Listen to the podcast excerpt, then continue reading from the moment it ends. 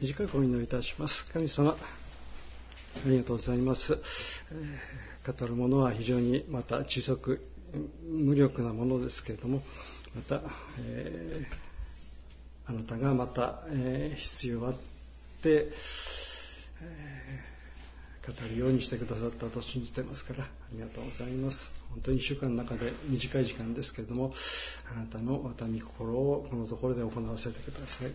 イエス様の皆によって信じてお祈りいたします。アーメン、えーレジメに従ってといいますか。有名な箇所ですけれども。刑事訴訟法の全面的全面的改正が施行されたのは昭和24年のことであると。さまざ、まな改正があり自白だけでは有罪にできなくなり物的証拠が必要になった、まあ、これ以前の司法制度には、まあ、少々荒っぽいところがあった。自白を強要され有罪に持ち込まれる事例もあった、まあ、うかうかしてるとどんな人でもいつ有罪にされるかわからんぞと、まあ、そんな観測があった、えーこんな、まあ、ドラマを見たと。殺人罪で投獄された兄の無実を証明するため妹は東京の有名弁護士に弁護を依頼しようとする。だが依頼人が貧乏のため費用が払えないなら弁護はできないとまあ断られてしまう。そのため兄が獄中で死亡したことで妹は弁護士への復讐を始める。復讐は理不尽であり女は世間知らずの意固地な若い娘である。この女の非常識は山ほどある。それをいちいち指摘してみても始まらない。これはあることに異常に執着するパラノイア。変質という名の一種の狂気であった。当然のことながらこの作品のモチーフも弁護士が正しいか女が正しいかその対比にあるわけではない。これは絶対的な権力を持って君臨する司法制度に狂気を持って挑んだ無力な娘のドラマであるまあ読者は苛立ちながらもこの巨大なものと無力なものとの対立を熟視すべきだろうと。御言葉を読みます。レジュメですね。立法学者とパリサイ人が勧誘の場で捕らえられた一人の女を連れてきて真中に置いてからイエスに言った。先生、この女は勧誘の現場で捕まえられたのです。モーセは立法の中で、こういう女を石石打ちにせよと命じています。ところであなたは何と言われますか？彼らはイエスを試してこう言ったのである。それはイエスを告発する理由を得るためであった。えーモーパッサンの小説に死亡の塊がある。まあ、これは19世紀の後半のプロシアとフランスの不仏戦争の時、伯爵夫妻や工場主、修道女など、フランス人を多く乗せた乗り乗り合い馬車が、プロシアの占領下を通りようとすると、軍艦に横槍を入れられ、出発が叶わない。乗客の中に死亡の塊とあだ名される女がいて、彼女は伯爵から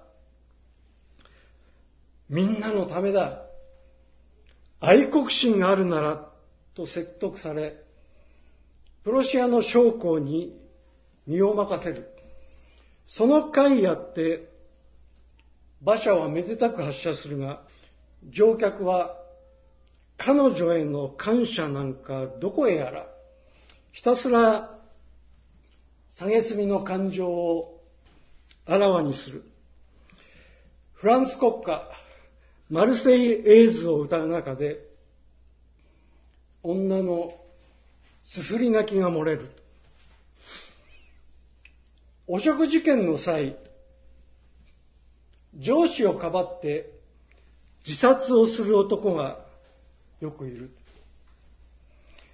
かばってもらった上司は、その後の人生をどう過ごしていくのか。これは聖書の固有の視点でもあると思う。この視点と生贄の十字架が結びついてスパークしたとき、私たちキリスト者はどうこれから生きるべきなのかと考えてしまう。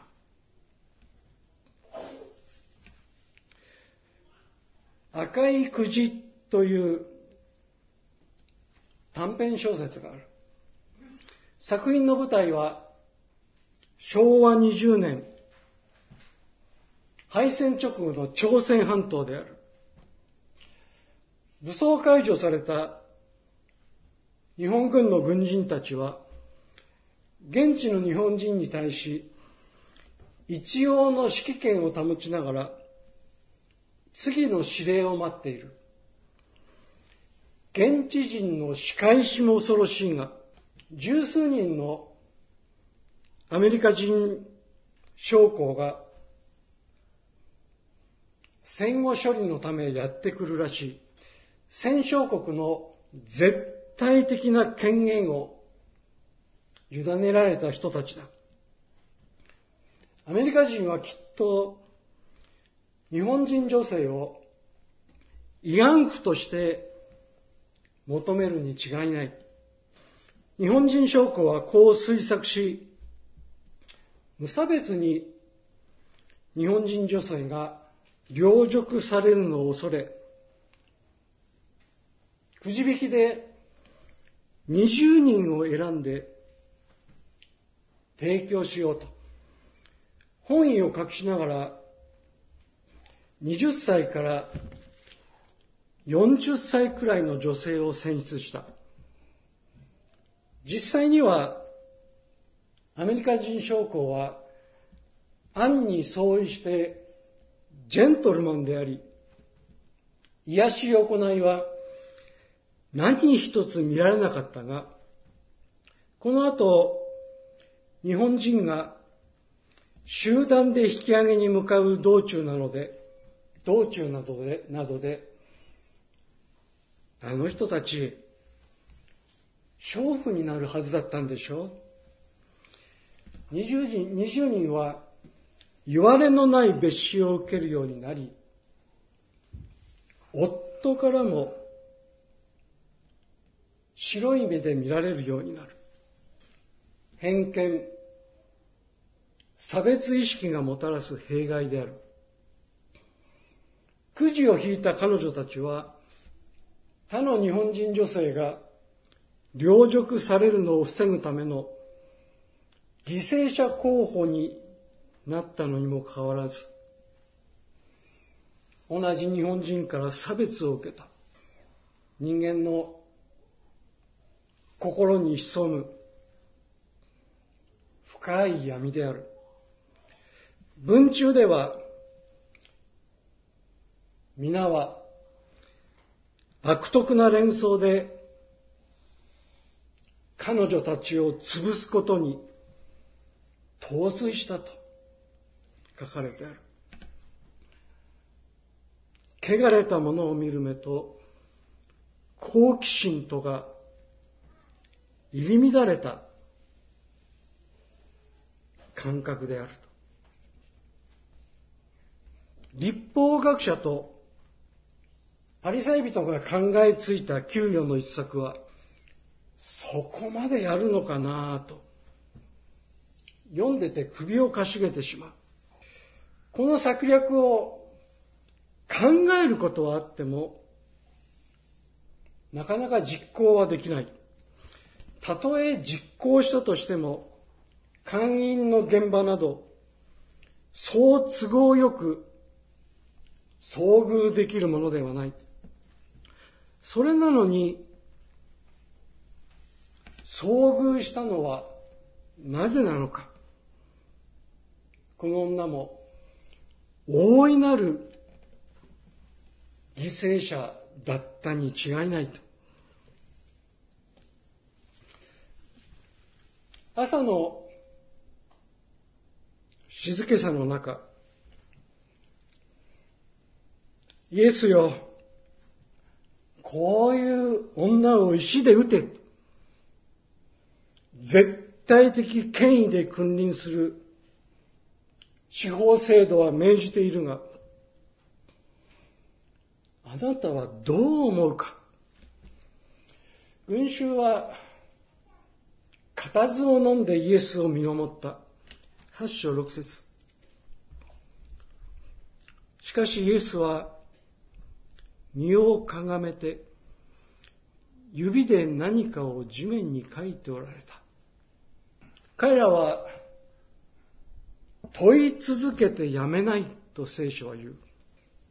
絶対的掟をイエスに突きつけ、無力な女を全面に押しやり、イエスの口を割って、その言葉尻を捉えようとする。私たちは、苛立ちながらも、立法という巨大なものと、無力な女との対比を熟知する。だがイエスの姿勢は、あまりに対照的であり、地面に身をかがめていた。石になったのでも、貝になったのでもない。八章六節身をかがめて、指で何かを地面に書いておられた。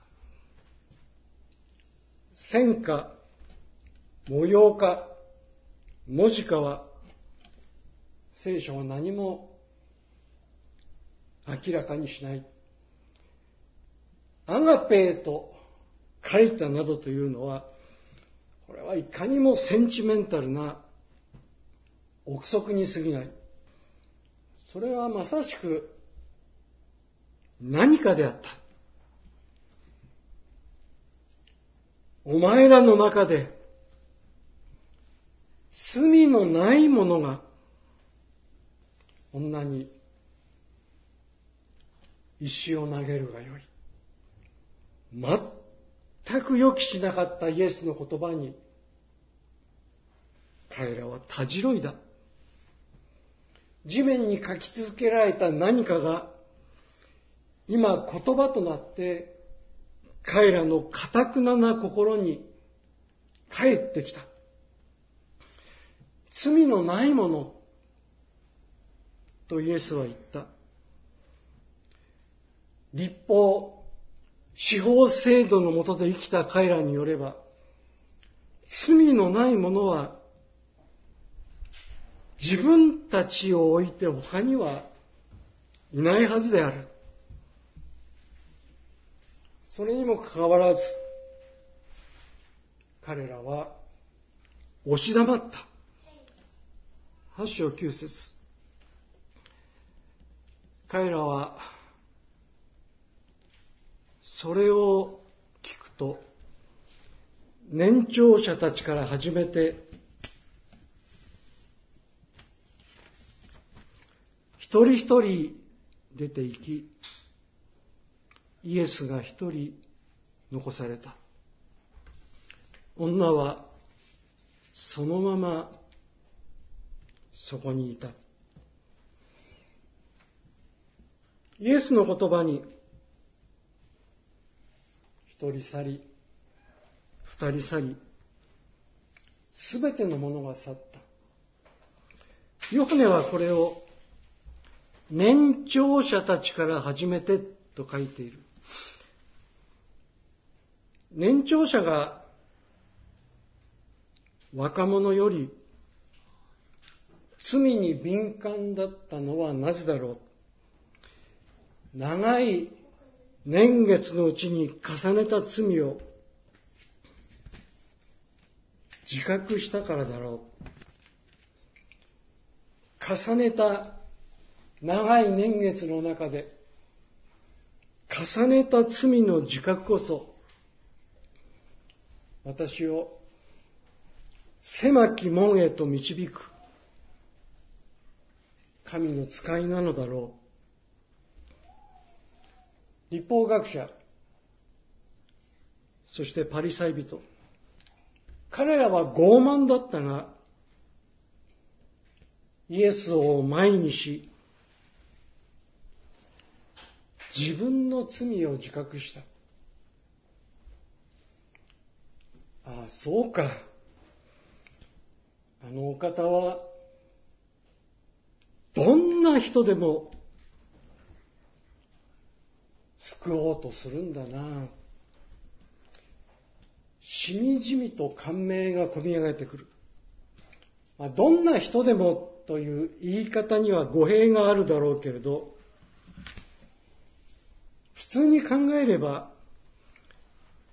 救いにはなりにくい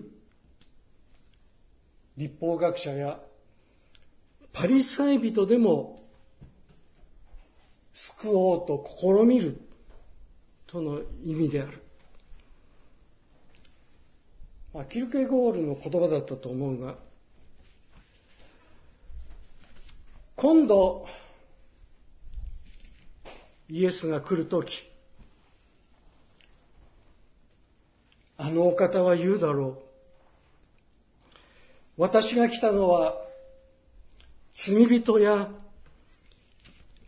友情を救うためではない。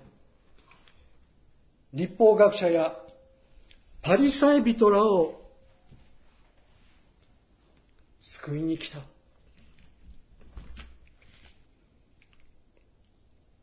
説教者として、まあ告白すれば、こういう話の筋はメッセージの構成としては馴染みにくい。根源的に、宝刀息子や会員の女の方がメッセージとしては語りやすい。にもかかわらず、次に私が来るのは、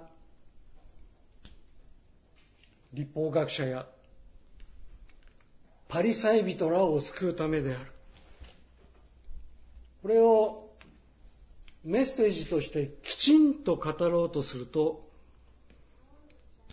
教会の既成概念から飛び出てしまったものになりやすい。でも、たとえそうであっても、イエスはそれを観光しようとしたのではあるまいか。立法学者を目の前にして、これを一つの救いの物語に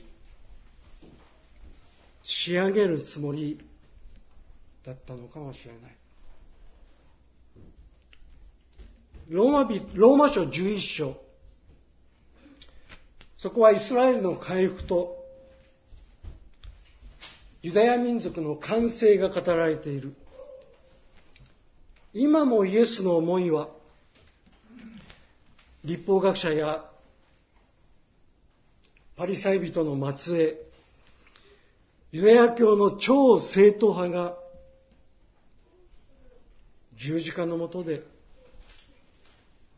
罪の問題を解決することではあるまいか。黒ずくめの衣服に大きな帽子、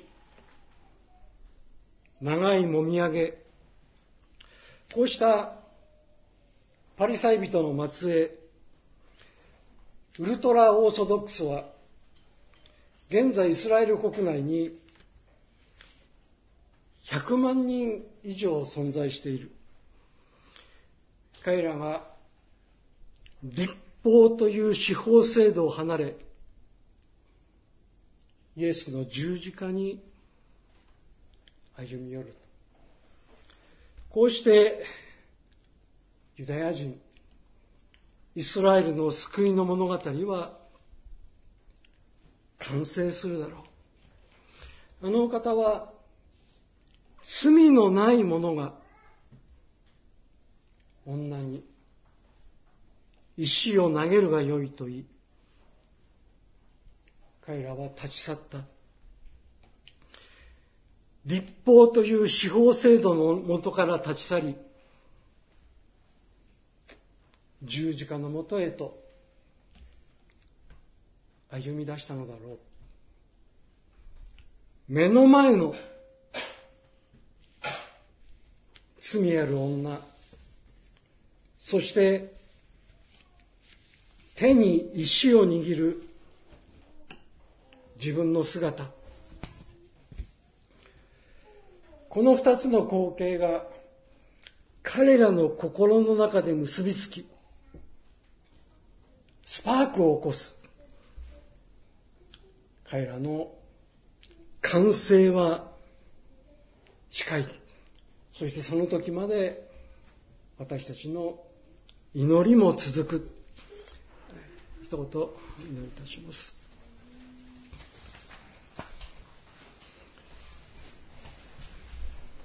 立法学者とパリサイ人が会員の場で捕らえられた一人の女をと、ヨハネは記しています。